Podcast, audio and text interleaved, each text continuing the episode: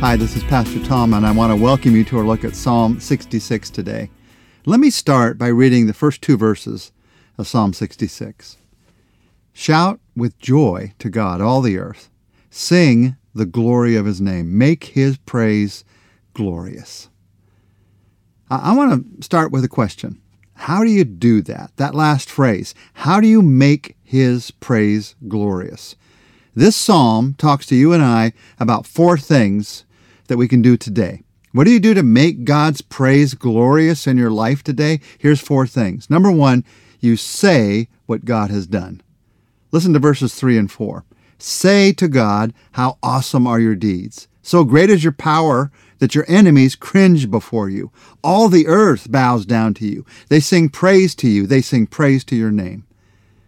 We, we have a need to speak out God's greatness. One of the keys to making God's praise glorious is actually saying it, speaking it out where it can be heard. And these verses remind us speak it out to God, speak it out loud to God. Speak out loud to God what a great God He is.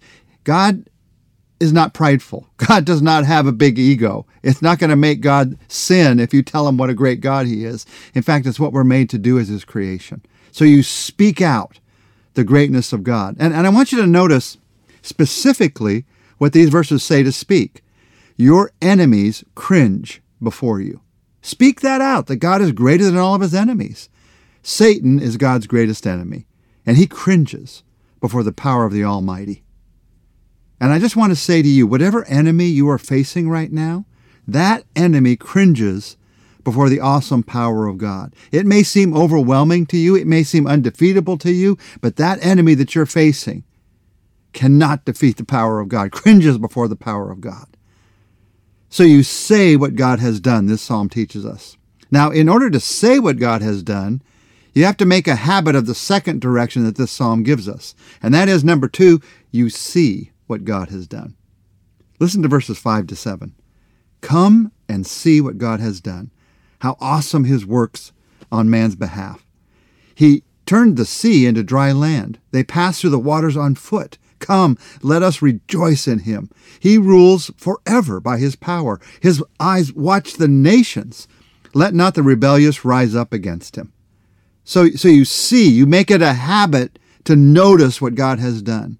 We, we spend so much time seeing these days. We're, we're, we're filled with these times of seeing what's on this screen or that screen, from apps to movies. This reminds us we need to spend specific time seeing what God has done. Now, let me, let me encourage you some specific ways that you can do that. You can do what, what the psalmist does in this psalm. You can see what God has done through what he tells us in his word. So here, he sees the power of what God did at the Red Sea. He, he brings it to mind. He turned the sea into dry land. They walked through. The stories that you see in the Bible, the power of what God has done, you bring those to mind and, and you picture them even as much as you can in your mind. You picture the power of the resurrection. What happened when Jesus broke out of that dark tomb into the light of resurrection? You, you picture that in your heart and your mind, and in that way, you're seeing the power of God. You're seeing what God has done. So you see what God has done through what He tells us in His Word. A second way you can do that is you see what God has done in His creation. You just look at what God has made. This last week, I was uh, near the beach where there's some rocks, and the waves were coming in and constantly crashing against these rocks again and again and again. These, these huge sprays of, of water were coming up from where the waves hit the rocks. And it was, I, I couldn't stop watching it. I couldn't stop seeing the power of it. And it's just a small reminder of the great power of God. We need to build times into our lives where we look up and we see the stars. We look out and we see the ocean. We look closely at a small flower and the beauty of it, and we see what God has done in His creation. A third way you can do that is you can see what God has done in the lives of those who are around you. I want to encourage you, if you want to see what God has done, learn to ask for stories of God's awesome work. Ask people, what's God been doing in your life? What, what stories have you heard about how God has, has been working? And take those stories seriously. Take them to heart. See them in your mind's eye. If you want to make God's praise glorious in your life, you got to see what God has done because then you can say what God has done. Now, that's the first two. Then there's the third one. I, I bet you guessed what it is. Number three, you share. You share what God has done. Verses 8 and 9 Praise our God, O peoples. Let the sound of his praise be heard. He has preserved our lives and kept our feet from slipping. That, that phrase, the sound of his praise, it is so vital. Notice that this is written together. You share it. He's talking to a, a, a group of peoples together. He talks about our God and our lives and our feet. It's not just about what God has done for me, just about what God has done for you individually. It's about what He has done for us together and, and us proclaiming it together. And anytime someone proclaims what God has done in their life, all those of us who know the Lord, we make His praise glorious together by sharing in that moment of what God has done. It's called here in verse 8 the sound of His praise. What does the sound of His praise sound like? Well, it could be a shout. It could be the loudest sound that you've ever heard. People shouting with joy to the Lord, singing with joy to the Lord, or it could be a whisper. It could be one of the quietest moments that you've heard. I'll never forget being in Seoul, Korea, at a um, large stadium, the Olympic Stadium, actually, there. 120,000 people were there. And Pastor Rick Warren was speaking. It was just after Purpose Driven Life had come out, and people wanted to hear about how to live a purpose driven life. And the stadium was absolutely packed with people.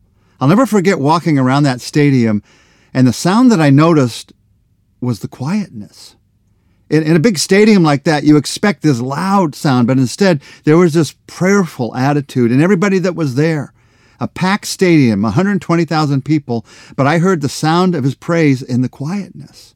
So you can hear the sound of God's praise in a lot of different ways. Now, there is a strong reminder at the end of this psalm about something that we need to say and see and share as we are praising God. As you're praising God, when you grow in praising God, when you make His praise glorious, you grow to the place where you can also praise God even for His testing. Yes, we can praise God for the beauty. We can praise God for the good things, for the blessings. But you begin to see the blessings even in His testings. Listen to verses 10 to 12. For you, O God, tested us.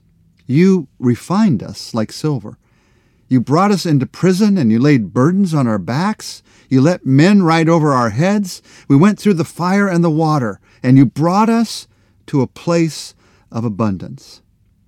So, making praise glorious means that you go beyond praising God for just what seems good or easy. You begin to praise Him in any and every circumstance in your life. You praise Him for the blessing of the good, and you praise Him for the testing that comes even in our suffering. And you begin to recognize as you do that that God's greatest blessings often come out of those testings. I just want to say to you right now if you're feeling like I don't have anything to praise God for in my life right now, I want to invite you to look again. Even in the suffering you're going through, even in the testing that you're facing, God is at work. God is at work in ways that will be seen in your character, will be seen in your life for all of eternity. You make his praise glorious by praising him even then. Now, out of all of this, I want to listen together to this burst of praise that ends Psalm 66. This is what we need for our lives today. Listen to verses 16 to 20. Come and listen, all you who fear God. Let me tell you what he's done for me. I cried out to him with my mouth. His praise was on my tongue. If I had cherished sin in my heart, the Lord would not have listened. But God has surely listened, and he heard my voice in prayer.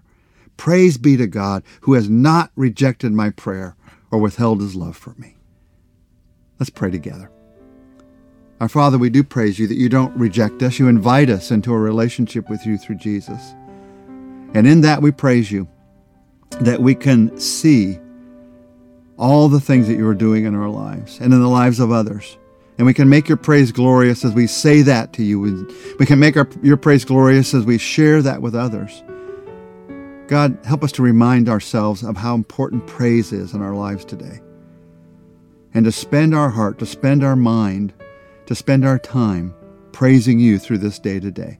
Give us that gift, we pray, through the power of your Spirit. In your name, we pray. Amen. Well, join us tomorrow. We're going to look at Psalm 67 Uh, it's a prayer for three of our greatest daily needs.